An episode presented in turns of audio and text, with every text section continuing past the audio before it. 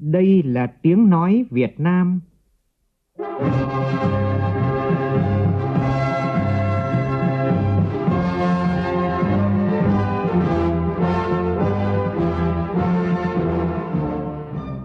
là tiếng nói Việt Nam, phát thanh từ Hà Nội, thủ đô nước Cộng hòa xã hội chủ nghĩa Việt Nam.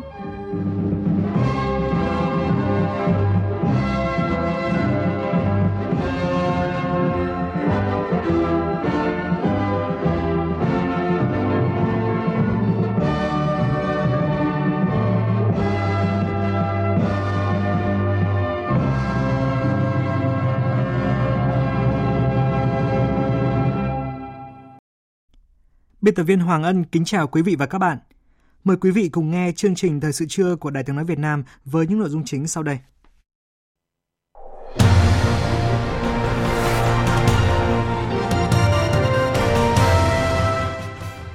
Thủ tướng Phạm Minh Chính chủ trì họp với các bộ cơ quan địa phương về phương án dự kiến đầu tư xây dựng các tuyến cao tốc Ninh Bình, Nam Định, Thái Bình và Gia Nghĩa của tỉnh Đắk Nông tới Trơn Thành, tỉnh Bình Phước – từ ngày mai, 18 trung tâm đăng kiểm tại Hà Nội và thành phố Hồ Chí Minh được khôi phục hoạt động với sự hỗ trợ nhân lực từ lực lượng công an. Đâu là giải pháp phát triển cà phê đặc sản đưa Buôn Ma Thuật trở thành điểm đến của cà phê thế giới? Phóng viên Đài Tiếng nói Việt Nam phỏng vấn đại diện Hiệp hội Cà phê Buôn Ma Thuật nhằm làm rõ nội dung này. Trong phần tin thế giới, Triều Tiên quyết định triển khai các biện pháp gian đe chiến tranh, trong khi Mỹ sẽ tổ chức cuộc họp với không chính thức với các thành viên Hội đồng Bảo an Liên Hợp Quốc về vấn đề Triều Tiên – Thượng viện Pháp thông qua dự luật gây tranh cãi về cải cách lương hưu, từng bước phá vỡ bế tắc trước những thay đổi về chế độ hưu trí tại quốc gia này. Giới đầu tư tại Mỹ hoảng loạn sau vụ sụp đổ thế kỷ của ngân hàng thung lũng Silicon.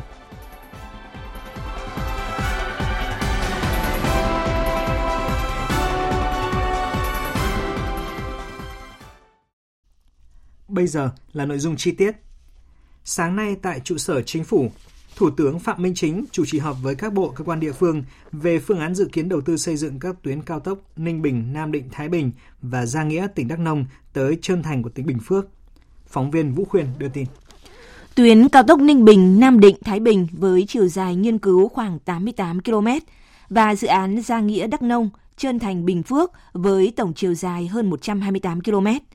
Tại cuộc họp, đại diện Bộ Giao thông Vận tải khẳng định đề xuất đầu tư xây dựng các tuyến đường bộ cao tốc Ninh Bình, Nam Định, Thái Bình và Gia Nghĩa Trân Thành là hết sức cần thiết nhằm hiện thực hóa các mục tiêu phát triển kết cấu hạ tầng giao thông đồng bộ, hiện đại theo nghị quyết đại hội lần thứ 13 của Đảng, thực hiện hiệu quả các nghị quyết của Bộ Chính trị về phát triển kinh tế xã hội và bảo đảm quốc phòng an ninh vùng đồng bằng sông Hồng, vùng Đông Nam Bộ kết nối Tây Nguyên.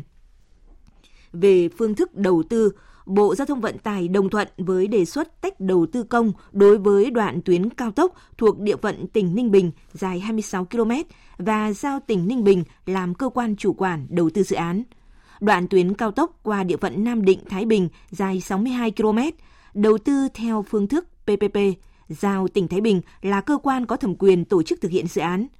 Tuyến cao tốc Gia Nghĩa Trân Thành dài trên 128 km tiếp tục thực hiện đầu tư theo phương thức PPP như chuẩn bị và đề xuất của Ủy ban nhân dân tỉnh Bình Phước. Phát biểu tại cuộc họp, Thủ tướng Phạm Minh Chính nhấn mạnh, Bộ Chính trị đã ban hành 6 nghị quyết cho 6 vùng đều xác định rõ các tuyến đường cao tốc phải làm. Trong đó có đồng bằng sông Hồng xác định rõ tuyến cao tốc Bắc Nam và nhánh sang Đông Nam sông Hồng nối Ninh Bình sang Nam Định, Hải Phòng, kết nối Quảng Linh, xin lỗi quý vị và kết nối Quảng Ninh lên cửa khẩu Móng Cái, cửa khẩu Tân Thanh Lạng Sơn rồi sang Trà Lĩnh. Đường cao tốc Ninh Bình Nam Định Thái Bình sẽ kết nối Hải Phòng Quảng Ninh tạo ra không gian phát triển mới và tạo đà phát triển cho cả vùng. Đối với khu vực Đông Nam Bộ, Thủ tướng cho biết sau khi đi khảo sát đoạn kết nối Bình Phước đi các tỉnh khác thì thấy đường rất dài và khó khăn. Theo Thủ tướng, từ Đắk Nông đi Bình Phước là ngắn nhất để ra cảng ở Vũng Tàu – là đường chiến lược nối Tây Nguyên ra Đông Nam Bộ, tạo điều kiện phát triển cho cả vùng. Theo Thủ tướng, đã là cao tốc thì phải có 4 làn đường hoàn chỉnh, vận tốc phải đạt 100 km một giờ và chỉ có hợp tác công tư mới có nguồn lực để làm. Tuy nhiên, phải hài hòa lợi ích của nhà nước, doanh nghiệp và nhân dân trên tinh thần lợi ích hài hòa, rủi ro chia sẻ, chống tiêu cực, lãng phí. Chính phủ vừa ban hành nghị quyết về một số giải pháp tháo gỡ khó khăn để thị trường bất động sản phát triển an toàn, lành mạnh, bền vững. Trong đó có 6 nhiệm vụ và giải pháp chủ yếu. Riêng về phát triển nhà ở xã hội, nghị quyết nêu rõ. Trong lúc chờ Quốc hội thông qua luật nhà ở sửa đổi để tháo gỡ tổng thể, đồng bộ những khó khăn vướng mắc hiện nay trong phát triển nhà ở nói chung, phát triển nhà ở xã hội nói riêng, chính phủ xây dựng trình đề nghị Quốc hội xem xét ban hành nghị quyết của Quốc hội thí điểm một số chính sách nhằm đẩy mạnh phát triển nhà ở xã hội để tháo gỡ ngay một số khó khăn, vướng mắc. Cụ thể, khẩn trương hoàn thiện, ban hành và triển khai thực hiện có hiệu quả đề án đầu tư xây dựng ít nhất 1 triệu căn hộ nhà ở xã hội cho đối tượng thu nhập thấp, công nhân khu công nghiệp giai đoạn 2021-2030, tăng nguồn cung phù hợp với nhu cầu, khả năng của người có thu nhập thấp, có nhu cầu cao về nhà ở có thể tiếp cận. Xác định việc đầu tư phát triển nhà ở xã hội cho người lao động có thu nhập thấp là một hạng mục đầu tư trong nguồn vốn chung dài hạn của các địa phương.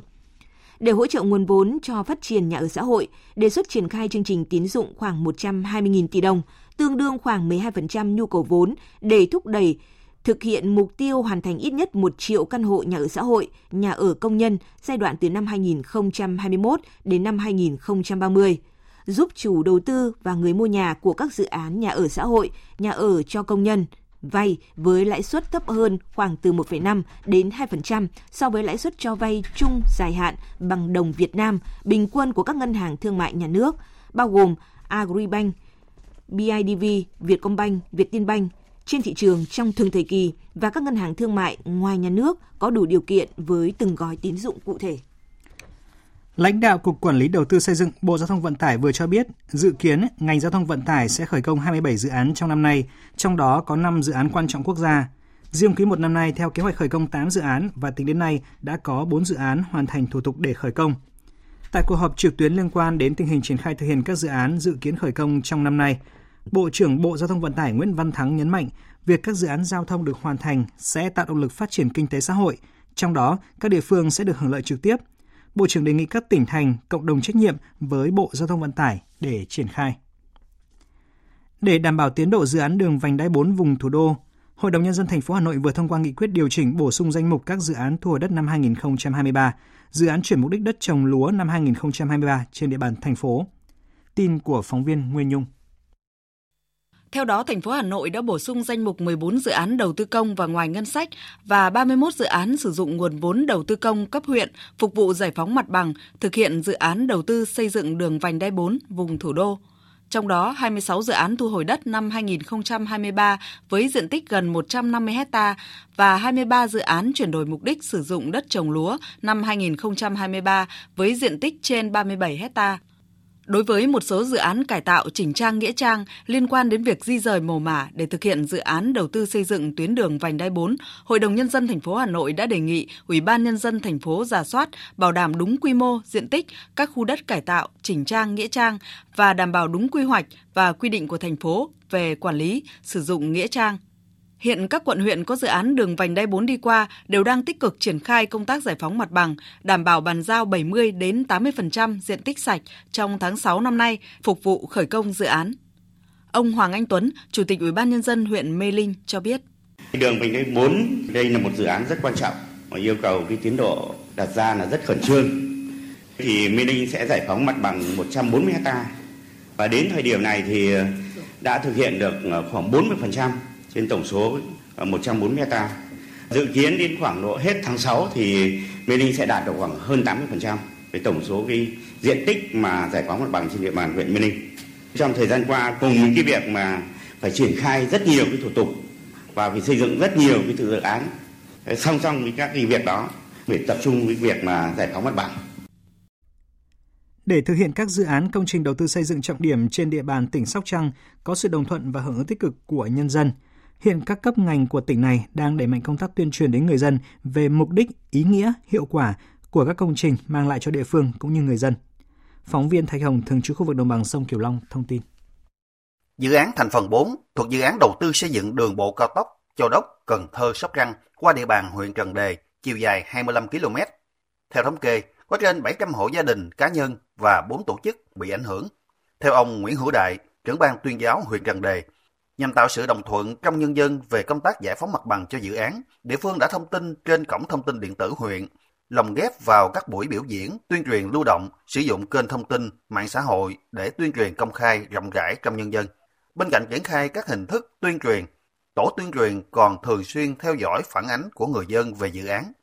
Đối với công tác tuyên truyền, thì tổ tuyên truyền, tổ giải phóng mặt bằng cũng đã phối hợp với mặt trận tổ quốc huyện, ủy ban dân các xã, trưởng ban dân, ban công tác mặt trận ấp À, có cái tuyến à, cao tốc đi qua, tổ chức lấy phiếu thăm dẫn ý kiến cộng đồng dân cư gắn với công tác tuyên truyền à, trực tiếp đến từng hộ dân đến nay đã thực hiện được như tôi nói nãy là 548 trên 706 hộ đạt 77,62%.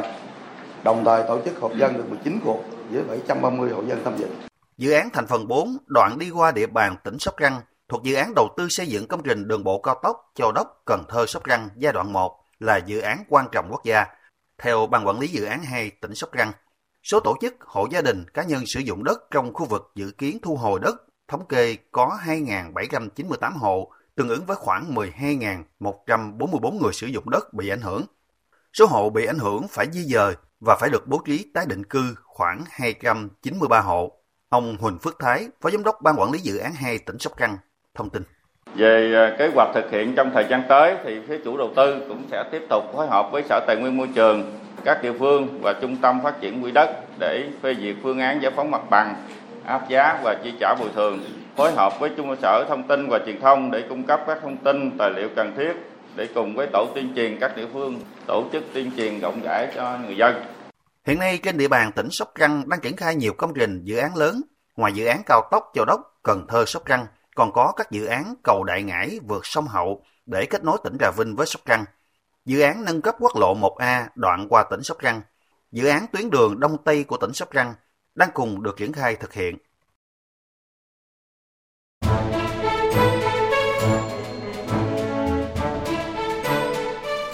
Góp ý dự thảo luật đất đai sửa đổi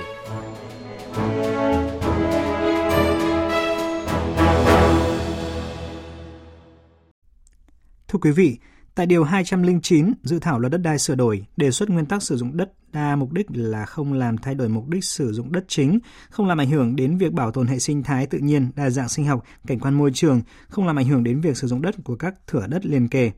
Trong đó, lần đầu tiên, các quy định về quản lý và sử dụng đất kết hợp đa mục đích, đất ở kết hợp với thương mại dịch vụ, đất nông nghiệp kết hợp với thương mại dịch vụ, đất quốc phòng an ninh kết hợp với kinh tế, đất dự án du lịch có yếu tố tâm linh được thể chế hóa trong dự thảo luật đất đai sửa đổi. Phóng viên Thu Huyền ghi nhận ý kiến đóng góp về nội dung này. Theo nghị quyết Trung ương 18 ngày 16 tháng 6 năm 2022, luật đất đai sẽ sửa đổi theo hướng xây dựng quy định quản lý và sử dụng đất kết hợp đa mục đích. Các ý kiến đề nghị cần làm rõ quy định đất sử dụng đa mục đích là gì, nguyên tắc để xác định đất sử dụng đa mục đích. Phó giáo sư tiến sĩ Nguyễn Quang Tuyến, Phó Chủ tịch Hội đồng Trường Đại học Luật Hà Nội kiến nghị. Đất di tích lịch sử là gì? Đất tôn giáo là gì? Đất tín ngưỡng là gì? Đất giáo dục là gì? Đất y tế là gì? Phải định danh nó, hiểu nó là thế nào thì mới bắt đầu nội hàm của nó rồi mới bắt đầu mới đi vào các chế định quản lý và sử dụng. Thì, thế thì ta không định danh nó thì rất là khó. Thế thì cái luật này nó phải đưa ra cái câu chuyện đất du lịch là cái gì thì các ông mới quản lý và sử dụng được chứ. Nên là tôi đề nghị là trong cái giải thích thuật ngữ này này chúng ta phải phải phải thêm Khoản 3 điều 209 dự thảo luật đất đai sửa đổi quy định mục đích sử dụng đất chính được xác định theo quyết định giao đất cho thuê đất, cho phép chuyển mục đích sử dụng đất, công nhận quyền sử dụng đất. Theo ông Phan Văn Lâm, trưởng ban biên tập tạp chí Pháp luật và Phát triển, về mặt quản lý nhà nước, càng quy định rõ ràng thì càng thuận lợi cho quá trình thực hiện, đồng thời làm tăng thêm giá trị sử dụng đất, tránh thất thu thuế. Do vậy, khoản 3 điều luật này cần quy định cụ thể hơn. Về mặt quản lý nhà nước thì à, càng chi tiết, càng rõ ràng thì càng dễ quản lý. Thì nó phát huy được là thu đúng, hài hòa lợi ích giữa chủ đầu tư và nhà nước. Đấy, tránh cái tình trạng là chúng ta tất cả trong đó có rất nhiều mục đích khác nhau nhưng mà chúng ta chỉ thu một mục đích. Ví dụ như là ở trong đấy nó có thể đất dành cho gửi xe chẳng hạn thì chúng ta có thể uh, đất này là đất kinh doanh chúng ta thu thuế mà không phải là chỉ thu một lần và thu hàng năm. Cùng quan điểm này, Phó giáo sư tiến sĩ Nguyễn Thị Nga, Phó trưởng khoa pháp luật kinh tế, Trường Đại học Luật Hà Nội nêu ý kiến. Nếu quy định đất sử dụng đa mục đích thì nó có cơ chế pháp lý để điều tiết cái nguồn thu một cách rất cụ thể rõ ràng ờ, và nó tránh cái việc đánh đồng giữa cái đất này mục đích chính cho mục đích nông nghiệp nhưng thực ra lợi nhuận lại được tạo ra lại từ cái đất mà ở trên đó dù chiếm diện tích nhỏ nhưng lợi nhuận làm ra thì lại rất lớn à, có thể giải quyết được những tồn tại lịch sử tận dụng cái nguồn thu theo các chuyên gia, đây là lần đầu tiên quy định về đất sử dụng đa mục đích được đưa vào dự thảo luật đất đai sửa đổi. Tuy nhiên, cần làm rõ nguyên tắc để xác định đất sử dụng đa mục đích. Ngoài ra, cũng cần có quy định cụ thể đối với các loại đất có thể kết hợp mục đích sử dụng. Thời hạn sử dụng đất đa mục đích trong trường hợp các loại đất trên cùng một thửa đất có thời hạn sử dụng khác nhau nhằm phát huy tối đa mục đích sử dụng đất. Xin chuyển sang các tin liên quan đến lĩnh vực du lịch. Với chủ đề Bình Thuận Hội tụ xanh, năm du lịch quốc gia 2023 sẽ có hơn 200 sự kiện hoạt động hấp dẫn đặc sắc được tổ chức, hứa hẹn sự khởi sắc là cơ hội thu hút khách du lịch trong nước và quốc tế đến Việt Nam. Trong đó, điểm nhấn là lễ khai mạc năm du lịch quốc gia 2023 sẽ diễn ra vào ngày 25 tháng 3 tới đây. Hưởng ứng đợt phát động chỉnh trang đô thị, gìn giữ bảo vệ môi trường cảnh quan xanh sạch đẹp chuẩn bị cho năm du lịch quốc gia 2023, sáng nay toàn bộ 18 xã phường trên địa bàn thành phố Phan Thiết, tỉnh Bình Thuận đã đồng loạt tổ chức hoạt động gia quân, dọn dẹp vệ sinh môi trường và chỉnh trang cảnh quan. Thành phố Phan Thiết là trung tâm diễn ra các sự kiện hoạt động chính của năm du lịch quốc gia 2023 việc tạo môi trường cảnh quan xanh sạch đẹp cùng với nâng cao ý thức bảo vệ môi trường của người dân nhằm góp phần xây dựng hình ảnh đẹp quê hương Bình Thuận, thân thiện, văn minh, nghĩa tình trong mắt du khách. Từ ngày 15 tháng 3 tới đây, các doanh nghiệp lữ hành Trung Quốc được phép thí điểm mở tour du lịch theo đoàn tới nước ta. Ông Bành Thế Đoàn, tham tán văn hóa đại sứ quán Trung Quốc tại Việt Nam cho biết thêm, Việt Nam sẽ là một trong số quốc gia được ưu tiên xem xét các chuyến bay thẳng, bỏ yêu cầu cung cấp kết quả xét nghiệm PCR trước 48 giờ. Du khách nhập cảnh chỉ cần cung cấp kết quả xét nghiệm nhanh hoặc là tổ chức xét nghiệm xác suất 2%. Động thái tích cực này đã mở ra triển vọng nhanh chóng thúc đẩy sự phục hồi và phát triển của lĩnh vực du lịch cũng như là giao lưu nhân dân giữa hai nước sau đại dịch. Thưa quý vị, Việt Nam là quốc gia đầu tiên trong khu vực Đông Nam Á mở cửa sau đại dịch COVID-19. Thế nhưng, tỷ lệ phục hồi ngành du lịch nước ta lại thấp nhất trong khu vực. Theo các chuyên gia, chính sách thị thực hay còn gọi là visa cứng nhắc, chưa cởi mở chính là một trong những điểm nghẽn cản trở lớn nhất khiến cho ngành du lịch nước ta đi trước nhưng về sau. Thậm chí rất khó cho Việt Nam đạt được mục tiêu đón 8 triệu lượt khách quốc tế trong năm nay. Ghi nhận của phóng viên Tỷ Huỳnh, thường trú tại thành phố Hồ Chí Minh. Trình bày quan điểm về những nút thắt khiến du khách quốc tế e ngại đến Việt Nam, tiến sĩ Phạm Trung Lương, nguyên phó viện trưởng Viện Nghiên cứu Phát triển Du lịch cho rằng có nhiều nguyên nhân như sản phẩm du lịch để trải nghiệm, sự đặc thù khác biệt với các quốc gia khác, yếu tố về môi trường du lịch, văn hóa, tiện ích ở điểm đến bao gồm thủ tục di chuyển, chi phí về thời gian vân vân. Trong đó câu chuyện visa cho khách du lịch quốc tế là thử thách lớn nhất. Câu chuyện visa của chúng ta bàn hôm nay là một yếu tố rất rất quan trọng mà là đây là yếu tố đầu tiên mà chúng ta phải giải quyết, mà không phải giải quyết sau covid đâu. Cái này nó là thời gian rất dài rồi, rất dài rồi. Và xin thưa, đây là cái câu chuyện chúng tôi đứng từ góc độ những người nghiên cứu du lịch ấy.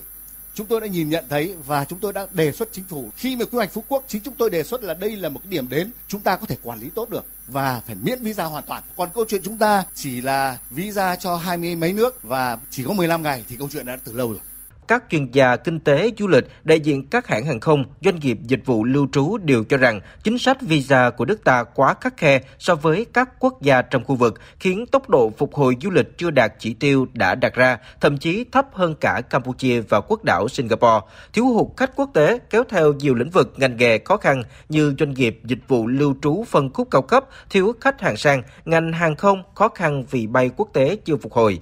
Các chuyên gia cho rằng số lượng quốc gia được miễn thị thực khi du lịch đến Việt Nam còn ít với 24 quốc gia và thời gian được miễn thị thực rất ngắn chỉ từ 15 đến 30 ngày. Đồng thời các phương án thay thế như cấp visa điện tử hay cấp visa tại cửa khẩu chưa phát huy được do thủ tục thực hiện còn phức tạp, thiếu nhân lực công nghệ vân vân. Đây là những vấn đề khiến Việt Nam đang gặp bất lợi trong cuộc tranh đua thu hút du khách từ châu Âu, châu Mỹ và châu Úc. Tiến sĩ Lương Hoài Nam, thành viên Hội đồng tư vấn du lịch kiến nghị Việt Nam cần tăng số nước miễn visa đơn phương như Thái Lan đang miễn visa cho 68 quốc gia. Chúng ta có thể mở ngang Thái Lan và nâng thời gian lưu trú từ 15 ngày lên từ 30 đến 45 ngày và cho du khách vào ra nhiều lần. Đặc biệt, mở rộng các nước được cấp e-visa, nâng cấp hệ thống e-visa về tính năng giao diện của trang web và luôn điều chỉnh thay đổi chính sách e-visa để cạnh tranh với các nước. Phải coi chính sách visa là một công cụ cạnh tranh thu hút du khách quốc tế của Việt Nam. Ông Trần Quốc Kỳ, Chủ tịch Hội đồng Quản trị Viettravel Corporation nhận định, so với các nước trong khu vực, điều kiện cấp thị thực của nước ta không khó, nhưng thủ tục xin cấp mất nhiều thời gian. Để không phải đánh mất hàng tỷ đô la Mỹ từ khách quốc tế vì chính sách visa, ông Nguyễn Quốc Kỳ đề xuất. Ngoài cá nhân tự apply visa, thì chúng ta chấp nhận giống như là Đài Loan rất khó nhưng mà nó có visa quan hồng, Nhật Bản có visa theo đoàn, nó cấp cho trưởng đoàn hay cách khác là cái tour leader của đoàn đó đi và toàn bộ là một visa. Chúng ta đang khuyến khích để khách Trung Quốc sẽ bị sang này. Đi theo đoàn, Trung Quốc cho khách đi theo tour. Vậy chúng ta áp dụng visa đoàn cho cả một đoàn và một người đứng tên trên một visa thôi. Xin chuyển sang các tin đáng chú ý khác. Theo dự kiến từ ngày mai 13 tháng 3, 9 trung tâm đăng kiểm tại Hà Nội và 9 trung tâm tại thành phố Hồ Chí Minh được khôi phục hoạt động trở lại với sự hỗ trợ nhân lực từ lực lượng công an. Bên cạnh đó, Bộ Công an đã tổ chức tập huấn công tác kiểm định cho 167 cán bộ chiến sĩ công an và huy động hạ tầng trung tâm đăng kiểm của Bộ Công an để hỗ trợ đăng kiểm. Thời điểm này, thị trường cà phê có những tín hiệu tốt khi mà giá cà phê nhân có chiều hướng gia tăng. Với mục tiêu đưa Buôn Ma Thuột Đắk Lắk thành điểm đến của cà phê thế giới và gia tăng giá trị, Buôn Ma Thuột sẽ xây dựng các cơ chế đặc thù, mở ra nhiều cơ hội cho ngành hàng cà phê phát triển. Tuy nhiên, vẫn còn nhiều việc phải làm. Phóng viên Đài tiếng nói Việt Nam thường trú tại Tây Nguyên có cuộc phỏng vấn ông Trịnh Đức Minh, Chủ tịch Hiệp hội Cà phê Buôn Ma Thuột về nội dung này. Mời quý vị cùng nghe. Thưa ông Trịnh Đức Minh, Chủ tịch Hiệp hội Cà phê Buôn Ma Thuột, có thể nói trước thềm lễ hội cà phê Buôn Ma Thuột lần thứ 8 năm 2023, ngành hàng cà phê cũng đón nhận tín hiệu vui về thị trường. Vậy ông có thể thông tin về những nét tích cực, nét đáng mừng của thị trường cà phê hiện nay không ạ? Thì có thể nói là cách đây một hai tháng đã đã có một cái dự báo giá cà phê Robusta nó sẽ gia tăng nhưng mà chưa biết ở mức nào. Thì một cái điều đáng mừng nó đến trong cái dịp lễ hội tức là cái giá cà phê trong khoảng à, 10 ngày hôm nay nó bắt đầu nó tăng lên khá tốt. Cái lễ hội cà phê nó rơi vào cái đúng thời điểm đó thì nó là một cái niềm vui có thể nó giúp cho bà con mình tăng cái thu nhập à, nhưng mà cũng nên lưu ý đó là những cái xu hướng ngắn hạn. Quan trọng là làm sao chăm sóc cái vườn cây tạo ra cái sản phẩm cà phê của mình nó có giá trị cao. Phải tiến tới làm những cái cà phê chất lượng cao cà phê đặc sản. Rồi chúng ta gắn với những cái nhà rang xay những cái bên mua phải tạo ra cái liên kết nó bền vững như vậy đó thì cái niềm vui nó mới lâu dài được. Như ông vừa mới nói thì để nâng cao giá trị cà phê thì những người làm cà phê phải nâng cao chất lượng sản phẩm của mình. Trong những năm qua thì Hiệp hội Cà phê Buôn Ma Thuột đang nỗ lực khẳng định giá trị của cà phê Robusta Việt Nam qua các cuộc thi cà phê đặc sản. Ông có thể chia sẻ thêm về hành trình này? Thì phải xác định là chúng ta đang ở cái giai đoạn đầu hết sức phôi thai trong việc tham gia thị trường cà phê đặc sản. Chúng ta chen vào cái thị trường cà phê đặc sản là không có dễ và cái quá trình đó là hết sức gian nan khó khăn. Tuy nhiên, có làm thì sẽ có điểm đến trong 5 năm 10 năm tới cà phê Robusta Việt Nam nó sẽ có một cái nguồn cung xứng đáng ở thị trường châu Âu và thị trường Mỹ. Hiện nay cái khởi đầu chúng ta làm nó nhỏ.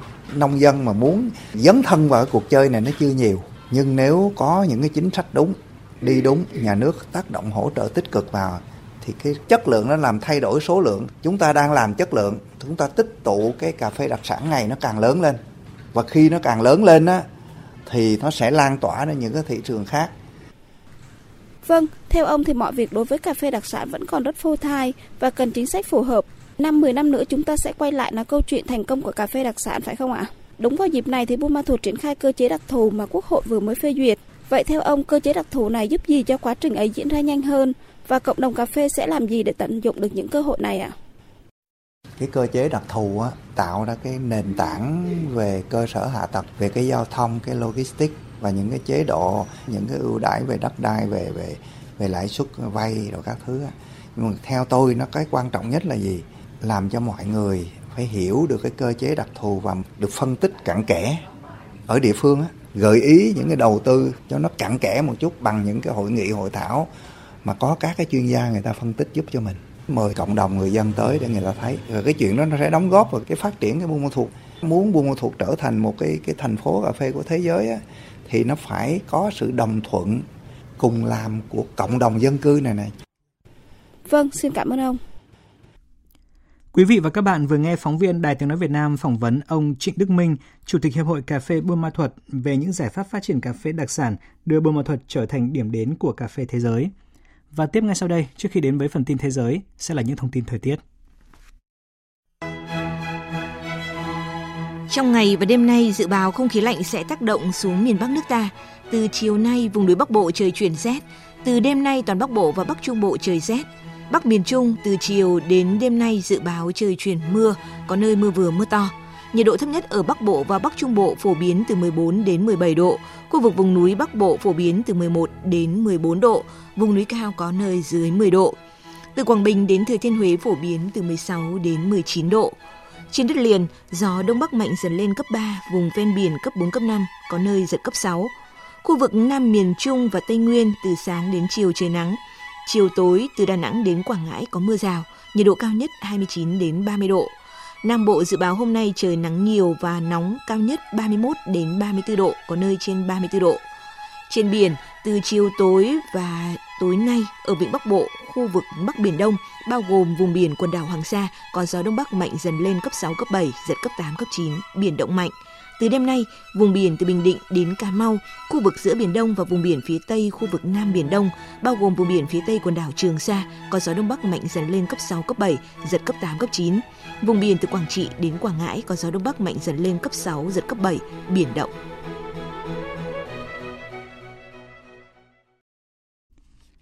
Xin chuyển sang phần tin quốc tế. Tối qua, theo giờ địa phương, Đại hội đồng Liên minh Nghị viện Thế giới lần thứ 146 IPU 146 khai mạc trọng thể tại thủ đô Manama của Bahrain với sự tham dự của khoảng 2.000 đại biểu đại diện cho gần 140 quốc gia, trong đó có 44 chủ tịch quốc hội và gần 30 phó chủ tịch quốc hội. Đoàn đại biểu Quốc hội Việt Nam do Phó Chủ tịch Thường trực Quốc hội Trần Thanh Mẫn làm trưởng đoàn đã tham dự lễ khai mạc đại hội đồng. Trước đó, đoàn đã tham dự cuộc họp ASEAN Cộng 3 và cuộc họp nhóm địa chính trị châu Á-Thái Bình Dương, tham gia họp diễn đàn nữ nghị sĩ. Trong các ngày tiếp theo, đoàn sẽ tham dự các phiên họp toàn thể của Đại hội đồng, Hội đồng điều hành, các ủy ban thường trực, diễn đàn nghị sĩ trẻ và các hoạt động bên lề của hội nghị. Đại hội đồng IPU 146 và các hội nghị liên quan diễn ra từ ngày 11 đến ngày 15 tháng 3 sẽ tập trung thảo luận chủ đề chung, thúc đẩy sự chung sống hòa bình và các xã hội bao trùm, chống lại sự không khoan dung. Sáng nay trong phiên họp toàn thể lần thứ 5 tại Đại lễ đường Nhân dân ở thủ đô Bắc Kinh, kỳ họp thứ nhất Đại hội đại biểu Nhân dân toàn quốc nhân đại từ Quốc hội Trung Quốc khóa 14 đã biểu quyết thông qua đề cử một loạt vị trí lãnh đạo cấp cao, bao gồm các phó thủ tướng, quốc vụ viện, ủy viên quốc vụ viện, bộ trưởng, chủ nhiệm các ủy ban, thống đốc ngân hàng nhân dân Trung Quốc, tổng kiểm toán, tổng thư ký quốc vụ viện. Phóng viên Bích Thuận thường trú Đại tiếng nói Việt Nam tại Bắc Kinh đưa tin. Theo đề cử của Tân Thủ tướng và quyết định của Quốc hội, chính phủ mới của Trung Quốc sẽ có 4 phó thủ tướng, 4 ủy viên quốc vụ và 26 bộ trưởng. 4 phó thủ tướng gồm các ông Đinh Tiết Tường, sinh năm 1962, Hà Lập Phong, sinh năm 1955, Trường Quốc Thành, sinh năm 1964 và Lưu Quốc Trung, sinh năm 1962. 4 ủy viên quốc vụ gồm ông Lý Thượng Phúc, người vừa được thông qua và đứng đầu danh sách các ủy viên Ủy ban Quân sự Trung ương ngày 11 tháng 3, ông Vương Tiểu Hồng, Bộ trưởng Công an, ông Ngô Chính Long, Phó Bí thư Đảng đoàn Văn phòng Quốc vụ viện, bà Thẩm Di Cầm, Ủy viên Trung ương và ông Tần Cương, người mới được bổ nhiệm Bộ trưởng Ngoại giao vào cuối năm ngoái. Trong số các bộ trưởng, ông Lý Thượng Phúc giữ chức Bộ trưởng Quốc phòng thay cho ông Nguyễn Phượng Hòa. Ông Trịnh Sen Khiết làm chủ nhiệm Ủy ban Cải cách và Phát triển Quốc gia, cơ quan hoạch định kinh tế hàng đầu Trung Quốc, thay cho ông Hà Lập Phong vừa được bổ nhiệm làm Phó Thủ tướng. Ông Dịch Cương tiếp tục làm Thống đốc Ngân hàng Nhân dân, tức Ngân hàng Trung ương. Ông Ngô Chính Long làm Tổng Thư ký Quốc vụ viện. Triều Tiên vừa tuyên bố quyết định triển khai các biện pháp gian đe chiến tranh quan trọng nhằm phản ứng trước các cuộc tập trận quân sự quy mô lớn của Mỹ và Hàn Quốc bắt đầu từ ngày mai. Tình hình trên bán đảo Triều Tiên đang xấu đi khi các bên liên tục có các động thái ăn miếng trả miếng. Giới quan sát lo ngại mọi bước đi sai lầm có thể đẩy tình hình khu vực vượt tầm kiểm soát. Biên tập viên Thu Hoài tổng hợp thông tin. Theo hãng thông tấn chính thức Triều Tiên KCNA, tại hội nghị mở rộng lần thứ 5 của Quân ủy Trung ương Đảng Lao động Triều Tiên khóa 8, dưới sự chủ trì của nhà lãnh đạo Kim Jong Un, Triều Tiên đã quyết định triển khai những biện pháp gian đe chiến tranh quan trọng và thực chất nhằm ứng phó với tình hình hiện nay. nước này đồng thời cảnh báo các hành động khiêu khích chiến tranh của Mỹ và Hàn Quốc đang tiến tới làn danh đỏ. Tình hình trên bán đảo Triều Tiên dường như đang xấu đi. Theo quân đội Hàn Quốc, Triều Tiên hồi tuần này đã bắn một tên lửa đạn đạo tầm ngắn ngoài khơi bờ biển phía Tây và nước này đang phân tích khả năng Triều Tiên có thể đã phóng nhiều tên lửa đồng thời từ cùng một khu vực người phát ngôn Hội đồng Tham mưu trưởng Liên quân Hàn Quốc Đại tá Lee Sung-chun nhấn mạnh.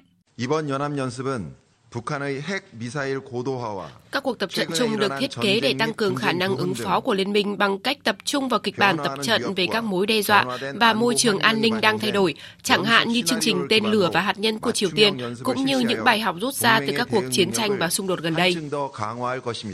Kịch bản ăn miếng trả miếng không có dấu hiệu giảm leo thang, khi cả hai bên đều tuyên bố đang tiến hành các hành động phòng thủ và cam kết sẽ tiếp tục các hoạt động này. Mỹ sẽ tổ chức một cuộc họp không chính thức của các thành viên Hội đồng Bảo an Liên Hợp Quốc vào tuần tới về vấn đề Triều Tiên. Động thái được dự báo có thể đẩy căng thẳng leo thang hơn nữa. Tối qua, theo giờ địa phương, với đa số phiếu thuận, Thượng viện Pháp đã thông qua dự luật cải cách gây tranh cãi đối với hệ thống lương hưu của nước này, qua đó thúc đẩy dự luật tiến thêm một bước để trở thành luật. Theo kế hoạch, dự luật sẽ được gửi lại Hạ viện Pháp, nơi chính phủ của Tổng thống Emmanuel Macron có thể vận dụng một điều khoản đặc biệt trong hiến pháp để thông qua mà không cần phải tiến hành biểu quyết. Cuộc bỏ phiếu tại Thượng viện Pháp diễn ra vài giờ sau khi hàng trăm nghìn người một lần nữa xuống đường phản đối trong những cuộc meeting được tổ chức trên toàn quốc nhưng với số lượng ít hơn đáng kể so với dự kiến. Trong khi nhiều tổ chức công đoàn tại Pháp tuyên bố sẽ đưa đất nước rơi vào trạng thái xin lỗi quý vị, sẽ đưa đất nước rơi vào tình trạng bế tắc trước những thay đổi về chế độ hưu trí. Hàng loạt doanh nghiệp, công ty tập đoàn tên tuổi lớn ở thung lũng công nghệ Silicon – và lĩnh vực tài chính đang kêu gọi chính phủ Mỹ can thiệp sau vụ sụp đổ thế kỷ của ngân hàng thung lũng Silicon. Ngân hàng này đã bị cơ quan quản lý Mỹ buộc đóng cửa sau khi khách hàng rút 42 tỷ đô la Mỹ, tương đương 25% tổng số tiền gửi của ngân hàng chỉ trong một ngày. Theo hãng Bloomberg, với khoảng 209 tỷ đô la tài sản, ngân hàng thung lũng Silicon đã trở thành ngân hàng phá sản lớn thứ hai trong lịch sử của nước Mỹ. Biên tập viên Thu Hoài tổng hợp thông tin. Nhà đầu tư mạo hiểm và từng làm một giám đốc điều hành công nghệ David Sack đã kêu gọi chính phủ liên bang thúc đẩy một ngân hàng khác mua tài sản của ngân hàng thung lũng Silicon nhằm ngăn chặn khủng hoảng lây lan. Tổ chức Bảo hiểm tiền gửi liên bang đã thông báo chi trả 250.000 đô la cho mỗi người gửi tiền và có thể bắt đầu thanh toán sớm nhất là vào đầu tuần tới. Tuy nhiên, đại đa số khách hàng của ngân hàng thung lũng Silicon là các doanh nghiệp có số tiền gửi tại ngân hàng nhiều hơn hạn mức này. Tính đến tháng 12 năm 2022, hơn 95% tiền gửi của ngân hàng không được bảo hiểm theo hồ sơ quy định. Nhiều người trong số những người gửi tiền này là những công ty mới thành lập và đang lo ngại sẽ không đủ khả năng trả lương trong tháng 3 này, dẫn tới một làn sóng phá sản hoặc sa thải rộng rãi trong lĩnh vực công nghệ. Nhà phân tích hàng đầu Alexander Iokum đánh giá, Tại thời điểm này, họ đang ở trong tình trạng khá tồi tệ. Ý tôi là việc mua hàng dường như có thể xảy ra, bởi vì ngân hàng thung lũng Silicon từng là một ngân hàng rất hấp dẫn và khách hàng của họ cũng vậy. Đó là một mô hình kinh doanh tuyệt vời. Nếu danh mục đầu tư chứng khoán của họ được định vị khác đi một chút, nghĩa là không quá dài hạn, để trái phiếu không giảm nhiều như vậy, thì họ sẽ ổn thôi. Tuy nhiên, bài học từ ngân hàng thung lũng Silicon cho thấy bạn cần nhận thức rõ về danh mục đầu tư chứng khoán của mình và đảm bảo rằng bạn sẽ không bị rơi vào tình huống tồi tệ như vậy. Trong một động thái trấn an, Bộ trưởng Janet Yellen ngay ngày hôm qua đã gặp gỡ các quan chức của Cục Dự trữ Liên bang Mỹ, Tổ chức Bảo hiểm tiền gửi liên bang và Văn phòng Kiểm soát tiền tệ để thảo luận về ngân hàng thung lũng Silicon Bà Cecilia Root, Chủ tịch Hội đồng Cố vấn Kinh tế Nhà Trắng cho biết. Bộ trưởng Tài chính Mỹ đang theo dõi chặt chẽ các diễn biến của ngân hàng thung lũng Silicon. Tôi cũng xin nhấn mạnh rằng hệ thống ngân hàng của chúng ta đang ở một vị thế khác về cơ bản so với một thập kỷ trước. Những cải cách được đưa ra sau đó thực sự mang lại khả năng phục hồi mà chúng ta mong muốn. Vì vậy, chúng tôi hoàn toàn tin tưởng vào các cơ quan quản lý của mình. Chưa đầy 18 tháng trước, ngân hàng thung lũng Silicon từng được định giá hơn 44 tỷ đô la. Tập đoàn công nghệ Meta, công ty sở hữu Facebook và Instagram đã quyết định sẽ chặn khả năng xem hoặc là chia sẻ nội dung các trang tin tức trên Facebook và Instagram của người dùng ở Canada nếu dự luật C18, đạo luật tin tức trực tuyến của Canada trở thành luật. Công ty Meta đã đưa ra quyết định này trong bối cảnh lo ngại về gánh nặng tài chính sẽ phải thực hiện theo quy định của dự luật C18. Theo đó, dự luật sẽ buộc Google và Meta bồi thường cho các hãng tin tức vì đã đăng hoặc là liên kết với các trang tin của hãng này. Chỉ còn chưa đầy 24 giờ nữa sẽ diễn ra buổi lễ trao giải thưởng điện ảnh Oscar lần thứ 95 tại nhà hát Dolby ở thành phố Los Angeles của Mỹ. Hiện nay các khâu chuẩn bị cuối cùng đang được gấp rút hoàn thành để chào đón những ngôi sao lớn nhất của Hollywood trên thảm đỏ năm nay. Cộng tác viên Mỹ Linh thông tin.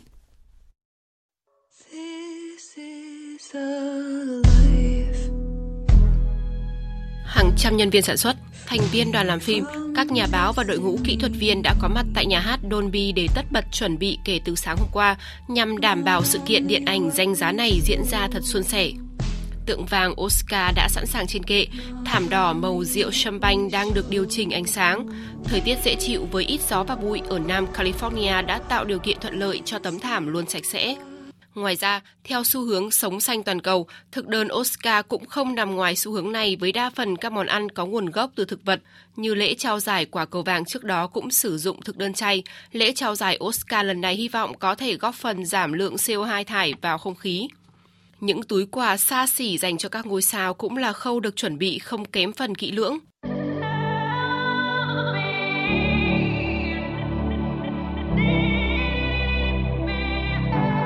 Lễ trao giải Oscar lần thứ 95 sẽ được phát sóng trực tiếp trên kênh ABC tại hơn 200 vùng lãnh thổ trên toàn thế giới.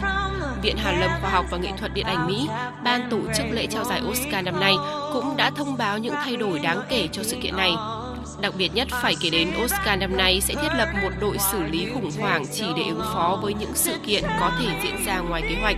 Đây là điều chưa từng có trước đây trong lịch sử giải Oscar và được lên kế hoạch thực hiện sau khi sự kiện gây tranh cãi của nam diễn viên Will Smith tại lễ trao giải Oscar lần thứ 94 năm ngoái. Tại lễ trao giải Oscar năm nay, một số ứng viên đáng giá tranh giải phim hay nhất bao gồm Avatar, The Way of Water, Top Gun, Maverick, Elvis and Everything Everywhere All at Once. Lễ trao giải năm nay cũng hứa hẹn sẽ đem lại sự bùng nổ cho nền công nghiệp giải trí và là mùa Oscar đánh dấu một kỷ nguyên của những ngôi sao mới trong nền điện ảnh toàn cầu.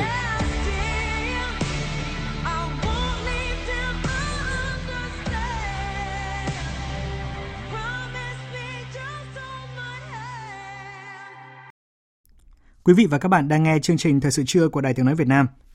Thưa quý vị, như đã thông tin, năm nay rất nhiều trường đại học mở các ngành mới dựa trên nhu cầu của thị trường lao động và nhu cầu người học. Theo nhiều trường, việc nghiên cứu, điều tra để mở ngành và chuẩn bị đội ngũ giảng viên cơ sở hạ tầng cho các ngành này không có gì đáng lo. Vấn đề còn lại là thí sinh và cả phụ huynh phải tìm hiểu kỹ để khi đăng ký trúng tuyển thì có thể theo học trọn vẹn. Bài của Minh Hạnh, phóng viên thường trú tại thành phố Hồ Chí Minh đề cập vấn đề này. Trong các buổi tư vấn tuyển sinh của các trường đang diễn ra khắp các tỉnh thành, nhiều thí sinh và phụ huynh quan tâm đến các ngành mới mở. Bởi ngay từ tên ngành đã thể hiện sự cập nhật với thị trường lao động, xu hướng phát triển như luật thương mại quốc tế, bất động sản, kinh doanh số, thống kê, vân vân. Tuy nhiên, nếu sự quan tâm này biến thành lựa chọn nghề nghiệp thì cả thí sinh và phụ huynh cần có kiến thức tốt hơn về các ngành, nhóm ngành mới. Luật thương mại quốc tế có thể là sau này sẽ đem đến cho em nhiều cơ hội việc làm hơn uh, so với những cái ngành trong khối xã hội khác. Thì em quan tâm đến ngành bất động sản để sau này em làm chuyên viên mua giới bất động sản ạ. Ờ, nhưng hiện tại thị trường này đang bất ổn nên cả nhà em và em ngại. Em thích ngành quản lý tài nguyên môi trường thì em cũng có người thân học ngành đó và sau này có những công việc tốt. Thạc sĩ Nguyễn Trần Ngọc Phương, giám đốc Trung tâm Marketing và Phát triển thương hiệu Trường Đại học Công nghệ Thành phố Hồ Chí Minh cho biết, khi đi tư vấn tuyển sinh, có nhiều phụ huynh thí sinh quan tâm đến các ngành mới mở của các trường và có ý định nộp hồ sơ xét tuyển. Nhưng thực tế, nhiều thí sinh và cả phụ huynh chỉ quan tâm đến tên gọi của ngành mới mà thiếu sự tìm hiểu thấu đáo để yên tâm hơn với sự lựa chọn của mình. Theo thạc sĩ Nguyễn Trần Ngọc Phương, thí sinh phải chủ động tìm hiểu, hỏi để được tư vấn thật kỹ về các ngành mới mở và căn cứ vào năng lực của mình cộng với nhu cầu về ngành nghề trong tương lai để đăng ký xét tuyển. Rất là nhiều bạn thí sinh cũng quan tâm đến ngành mới nhưng cũng có một số bạn cũng cũng e dè. À, tôi lấy ví dụ như là ngành bất động sản là đang trong một xu thế là nó đang có dấu hiệu trùng xuống thì như vậy thì nhiều cũng rất là lăn tăng. Như vậy công tác của những người làm tư vấn là làm sao cho họ thấy được là là dấu hiệu đi xuống có nghĩa là đang cần một lực lượng làm nghề bất động sản chuyên nghiệp để vực dậy cái thị trường bất động sản theo hướng đi lên. Phó giáo sư tiến sĩ Nguyễn Khắc Quốc Bảo, Phó hiệu trưởng trường Đại học Kinh tế Thành phố Hồ Chí Minh cho biết, thời gian gần đây, các ngành liên quan đến công nghệ, đổi mới sáng tạo, AI, ngành dựa trên công nghệ thông minh và tương tác được nhắc đến nhiều. Hàng năm, thí sinh thường theo dõi các dữ liệu quá khứ về điểm chuẩn xét tuyển, mức xét tuyển để đăng ký vào ngành học mình muốn. Nhưng với các ngành mới mở thì dữ liệu này gần như chưa có, nên thí sinh phải thật sáng suốt lựa chọn để có thể trúng tuyển vào trường, vào ngành học mà mình muốn. Lựa chọn một ngành mới để theo đuổi là một điều tốt vì có tính tiên phong và có nhiều cơ hội việc làm sau này. Nhưng cũng có những rủi ro nếu năng lực của thí sinh không đáp ứng được yêu cầu của ngành học. Phó giáo sư tiến sĩ Nguyễn Khắc Quốc Bảo khuyến cáo thí sinh. Cái tố chất, cái đặc tính của bản thân có phù hợp với ngành nghề mới đó hay không hay thậm chí là cái cái học lực cái tố chất cái năng khiếu của mình có đáp ứng được cái đòi hỏi để có thể học tốt những ngành mới đó hay không cần phải Ờ, đánh giá một cách chính xác. Chúng ta hỏi bản thân chúng ta đó là chúng ta có yêu thích cái ngành nghề đó hay không? Hay là chúng ta chạy theo xu hướng trào lưu của bạn bè? Đại học Quốc tế thuộc Đại học Quốc gia Thành phố Hồ Chí Minh mở hai ngành mới, nâng tổng số lên 23 ngành đào tạo, trong đó có ngành thống kê, với mục tiêu đào tạo ra các chuyên viên thống kê phân tích dữ liệu kinh tế, tài chính, kinh doanh và bảo hiểm gắn với ứng dụng khoa học công nghệ, trí tuệ nhân tạo. Tiến sĩ Huỳnh Khả Tú, trưởng phòng đào tạo đại học, trường Đại học Quốc tế cho rằng, đây là ngành học khá mới mẻ tại Việt Nam nhưng tương lai thị trường lao động cần nhiều. Vấn đề nằm ở chỗ thí sinh đăng ký phải thực sự hiểu được tính chất của ngành này để xem khả năng học lực của mình có đáp ứng được hay không. Vì ngày nay công tác thống kê không còn đơn thuần là khảo sát và tính toán đơn giản. Còn khi đã trúng tuyển và quyết định theo học thì có nhiều cơ hội. Nói chung là khi mà mở ngành á, thì là dựa vào cái nhu cầu xã hội rất là cần thiết. À, với xu hướng hiện tại thì không ngừng phát triển cho nên là sinh viên theo học là có rất nhiều cơ hội để tìm việc làm. Mùa tuyển sinh năm 2023, hầu hết các trường đại học đều có thêm ngành đào tạo mới, đồng thời các phương thức tuyển sinh cũng ngày càng mở rộng. Điều này khiến thí sinh tăng cơ hội vào đại học nhưng cũng thêm băn khoăn tính toán khi chọn ngành. Tiến sĩ Trần Đình Lý, Phó hiệu trưởng trường Đại học Nông Lâm Thành phố Hồ Chí Minh lưu ý thí sinh. À, đối với các ngành mới tuyển á, thì à, các em phải rất lưu ý đến hai điều. Điều thứ nhất là cái à, bản chất của cái ngành mới đó và cái thứ hai đó là về mặt kỹ thuật thì đối với các cái phương thức mà xét tuyển hiện nay trong toàn quốc có đến trên 20 phương thức xét tuyển cho nên những cái ngành mới và những ngành mà mà truyền thống của các trường thì có những cái phương thức xét tuyển như thế nào Việc hình thành và đưa vào đào tạo một ngành mới không hề đơn giản. Các trường đã căn cứ vào nhu cầu xã hội, đòi hỏi của sự phát triển chung và cả nhu cầu người học để mở ngành. Có những ngành mới được phát triển dựa trên cơ sở một hoặc một số ngành đã có và có một thời gian để xác định từ việc căn cứ thực tiễn, đối sánh thực tế, nhu cầu, xây dựng chương trình đào tạo, vân vân trước khi tuyển sinh. Do đó, vấn đề đào tạo không đáng ngại. Phần còn lại nằm ở thí sinh tìm hiểu và chọn lựa đúng khi có ý định đăng ký tuyển sinh vào các ngành mới. Tiếp tục chương trình thời sự trưa nay, bây giờ chúng tôi điểm lại một số sự kiện quốc tế nổi bật trong tuần qua những con số ấn tượng, những phát ngôn đáng chú ý. Những phát ngôn ấn tượng, những con số đáng chú ý. Với hơn 3.000 đại biểu dự họp trong 8 ngày rưỡi, kỳ họp thứ nhất Đại hội đại biểu nhân dân toàn quốc, tức Quốc hội Trung Quốc khóa 14 đã bầu chọn một số chức danh lãnh đạo nhà nước – trong đó, ông Tập Cận Bình đã được bầu tiếp tục giữ chức Chủ tịch nước nhiệm kỳ thứ 3 đến năm 2028 và Chủ tịch Ủy ban Quân sự Trung ương nước Cộng hòa Nhân dân Trung Hoa. Ông Triệu Lạc Tế được bầu giữ chức Chủ tịch Quốc hội khóa mới thay cho ông Lật Chiến Thư. Các đại biểu cũng bỏ phiếu thông qua đề cử của Chủ tịch nước Tập Cận Bình, bầu ông Lý Cường, Ủy viên Thường vụ Bộ Chính trị Ban chấp hành Trung ương Đảng Cộng sản Trung Quốc khóa 20 làm Thủ tướng Chính phủ thay ông Lý Khắc Cường. 한미는 연합방위 태세 확립을 위해 3월 13일 Hàn Quốc và Mỹ sẽ tiến hành cuộc tập trận lá chắn tự do để củng cố tư thế phòng thủ kết hợp trong 11 ngày. Cuộc tập trận chung được thực hiện nhằm tăng cường khả năng ứng phó của liên minh bằng cách tập trung vào kịch bản tập trận về các mối đe dọa và môi trường an ninh đang thay đổi, chẳng hạn như là chương trình tên lửa và hạt nhân tiên tiến của Triều Tiên cũng như những cái bài học rút ra từ các cuộc chiến tranh và xung đột gần đây. 한층 더 강화할 것입니다. Tuyên bố của Đại tá Lee Sung Jun, quan chức cấp cao Hội đồng Tham mưu trưởng Liên quân của Hàn Quốc về cuộc tập trận lá chắn tự do diễn ra từ ngày mai đã đẩy bầu không khí tại Đông Bắc Á lên nấc thang căng thẳng mới. Sau khi đáp trả bằng các vụ thử tên lửa liên tiếp trong tuần, nhà lãnh đạo Triều Tiên Kim Jong-un đã chỉ đạo quân đội nước này thực hiện các biện pháp răn đe chiến tranh để sẵn sàng cho các tình huống trên thực tế. Given this, Việc gia hạn và duy trì sáng kiến ngũ cốc biển đen là điều cực kỳ quan trọng mà chúng ta cần phải làm. Nó không chỉ giúp cho việc xuất khẩu lương thực, phân bón qua biển đen đang thực hiện có hiệu quả, mà còn giúp cho sự thông suốt của các mùa thu hoạch tiếp theo. Đây là phát biểu của ông Massimo Terrero Cullen, chuyên gia kinh tế trưởng của Tổ chức Nông lương Liên Hợp Quốc trong bối cảnh Tổng thư ký Liên Hợp Quốc Antonio Guterres thăm Ukraine để thúc đẩy các cuộc đàm phán gia hạn thỏa thuận Biển Đen trước khi thỏa thuận này hết hạn vào tuần sau. Phái đoàn của Nga dự kiến cũng sẽ đến Geneva, Thụy Sĩ trong những ngày tới để thảo luận về vấn đề này. Hơn một triệu là số người tham gia vào hơn 200 cuộc tuần hành đình công trên khắp nước Pháp trong tuần qua để phản đối các biện pháp cải cách lương hưu của chính phủ nước này. Đáng chú ý nhất là nâng tuổi nghỉ hưu từ 62 lên 64. Việc chính phủ Pháp tiếp tục thúc đẩy hoàn thiện dự luật dự kiến trong ngày hôm nay có thể khiến tình hình diễn biến nghiêm trọng hơn. 48 giờ, đó là khoảng thời gian sụp đổ chóng vánh của ngân hàng thung lũng Silicon SVB của Mỹ, sự kiện làm rung chuyển thị trường tài chính toàn cầu hôm thứ Sáu. Sự sụp đổ của SVB có thể là chỉ dấu cho sự bất ổn của hệ thống ngân hàng Mỹ do chính sách điều hành lãi suất cứng rắn của Cục Dự trữ Liên bang Mỹ suốt thời gian qua, đồng thời có thể tác động đến mức tăng lãi suất mà tổ chức này sẽ đưa ra trong cuộc họp vào ngày 21-22 tháng 3 tới. Trung Quốc cho rằng các biện pháp phòng ngừa COVID-19 mà các quốc gia áp dụng phải dựa trên cơ sở khoa học và phải phù hợp với tất cả các nước. Chúng tôi mong muốn hợp tác với nhiều quốc gia hơn nữa nhằm tạo điều kiện thuận lợi cho việc đi lại xuyên biên giới. Người phát ngôn Bộ Ngoại giao Trung Quốc Mao Ninh đã nhấn mạnh mong muốn hợp tác với các nước để tạo thuận lợi cho việc di chuyển của người dân Trung Quốc và người nước ngoài. Hiện nhiều quốc gia như Mỹ, Australia, Hàn Quốc, Nhật Bản đã bỏ yêu cầu xét nghiệm COVID-19 với du khách Trung Quốc và đi từ Trung Quốc.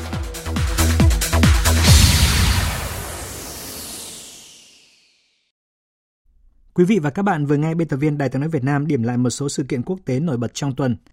Phần cuối của chương trình Thời sự trưa nay sẽ là những thông tin thể thao.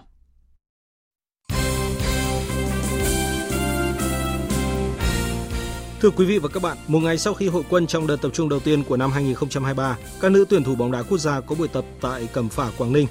31 cầu thủ được huấn luyện viên Mai Đức Trung triệu tập sẽ có một tuần rèn thể lực tại đây đến ngày 18 tháng 3 trước khi trở lại Trung tâm Đào tạo bóng đá trẻ Việt Nam, chuyển sang giai đoạn lắp ráp đội hình, tập kỹ chiến thuật và có một số trận đấu giao hữu trước khi di chuyển sang Nepal tham dự vòng loại thứ nhất Olympic nữ 2024 khu vực châu Á. Theo thông báo mới nhất từ AFC, đội tuyển nữ Việt Nam có hai trận đấu gặp chủ nhà Nepal vào các ngày mùng 5 và mùng 8 tháng 4. Đội thắng chung cuộc giành quyền đi tiếp vào vòng 2. Trong khi đó, tuyển U20 nữ Việt Nam đã giành quyền vào vòng loại thứ hai giải U20 nữ châu Á 2024 sau trận hòa một đều với U20 Ấn Độ chiều qua trên sân Việt Trì Phú Thọ. Babina Devi mở tỷ số cho đội khách ngay trong hiệp 1 nhưng đến phút bù giờ, Nhật Lan gỡ hòa cho U20 nữ Việt Nam. Huấn luyện viên Akira Izuri của U20 nữ Việt Nam chia sẻ. Tôi xin cảm ơn các cổ động viên có mặt trên sân Phú Thọ.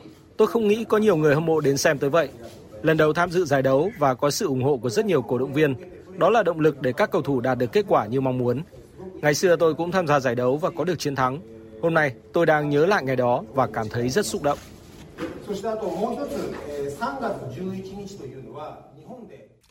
Trung vệ đội trưởng Bảo Trâm cho biết.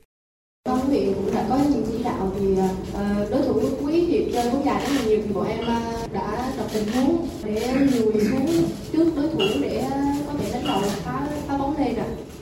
Sau khi bọn em nhận một thua ngay từ đầu hiệp một thì bọn em cảm thấy rất là khó khăn tại vì lúc đó đối thủ đã ép sân liên tục ạ nhưng mà bọn em đã giải quyết được về mặt tỷ số cho nên bọn em cũng thoải mái hơn về tinh thần đây cũng là một kết quả tốt của toàn đội Kết quả hòa một đều giúp các học trò của huấn luyện viên Akira Iziri giữ được ngôi nhất bảng và giành quyền đi tiếp. Ông khẳng định đội bóng sẽ nỗ lực nhiều hơn nữa ở vòng loại tiếp theo.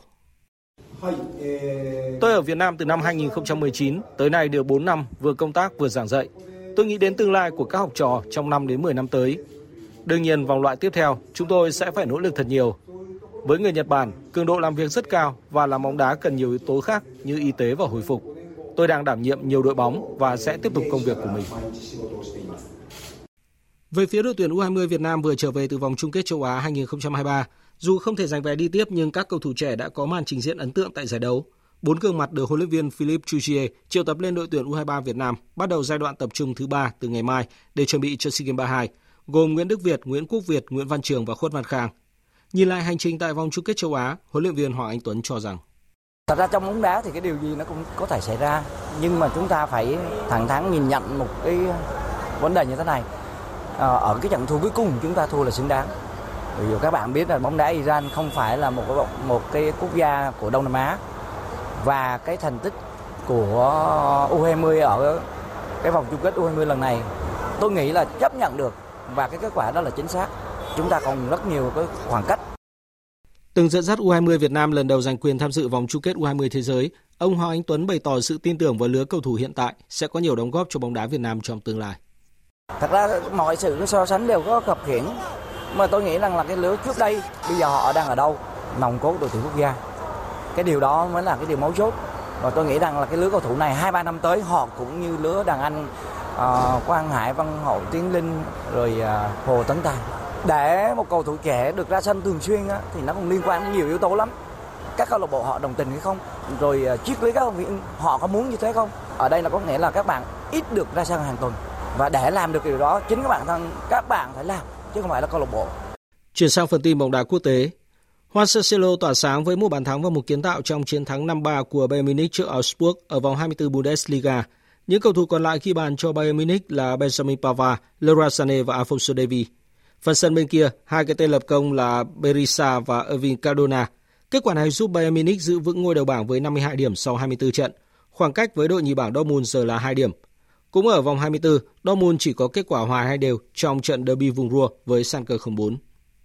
Trong khi đó, Lionel Messi kiến tạo cho Mbappe ghi bàn quyết định ở phút thứ 90 giúp Paris Saint-Germain hạ chủ nhà Brest với tỷ số 2-1 ở vòng 27 giải vô địch quốc gia Pháp.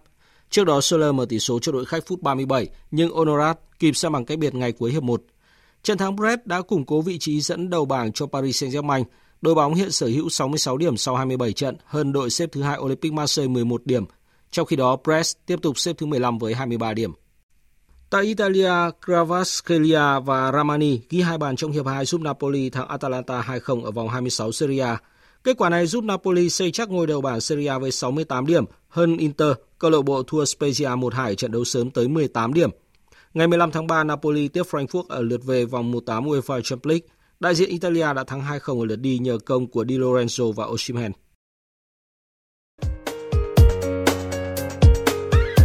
Dự báo thời tiết Tin dự báo thời tiết chiều và đêm nay, phía Tây Bắc Bộ nhiều mây, có mưa rào và có nơi có rông. Đêm trời chuyển rét, nhiệt độ từ 15 đến 26 độ.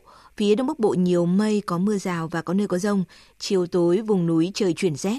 Từ đêm, các nơi khác trời chuyển rét, nhiệt độ từ 15 đến 26 độ. Vùng núi cao từ 12 đến 15 độ, có nơi dưới 12 độ. Khu vực từ Thanh Hóa đến Thừa Thiên Huế nhiều mây, chiều tối và đêm có mưa rào và có nơi có rông. Riêng phía Nam cục bộ có mưa vừa mưa to, nhiệt độ từ 18 đến 27 độ. Khu vực từ Đà Nẵng đến Bình Thuận chiều nắng, đêm có mưa rào vài nơi. Riêng phía Bắc chiều tối và đêm có mưa mưa rào và có nơi có rông, nhiệt độ từ 21 đến 30 độ. Tây Nguyên chiều nắng đêm không mưa, nhiệt độ từ 16 đến 30 độ.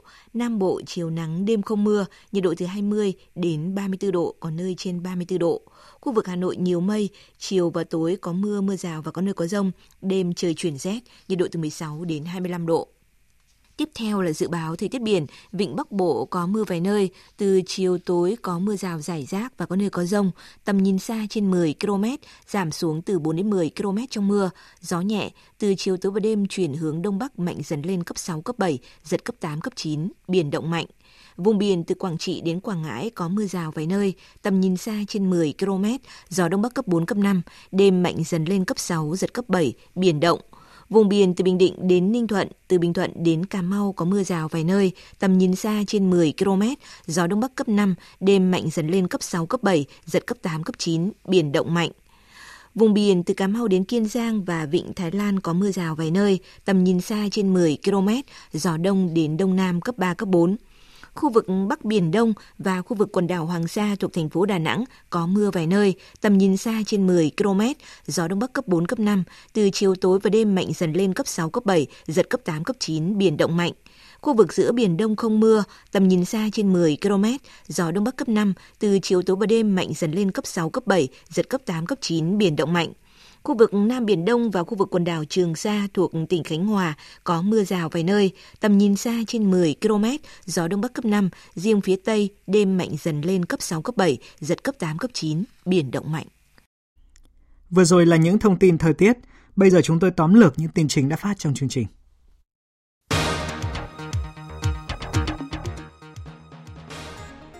Chủ trì họp với các bộ cơ quan địa phương về phương án dự kiến đầu tư xây dựng các tuyến cao tốc Ninh Bình, Nam Định, Thái Bình và Gia Nghĩa Trơn Thành sáng nay.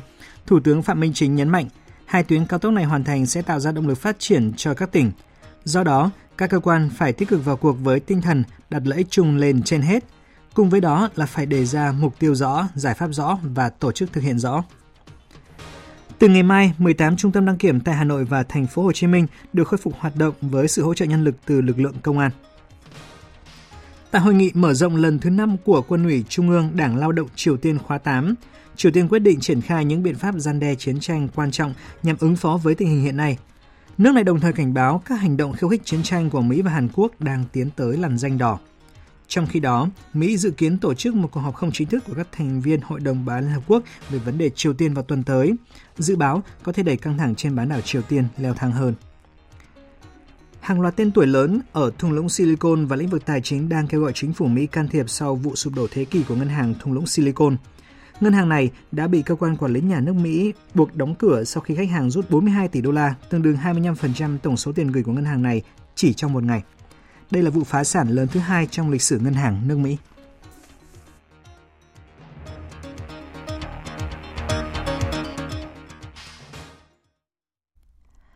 Thời lượng dành cho chương trình thời sự trưa nay đến đây đã hết.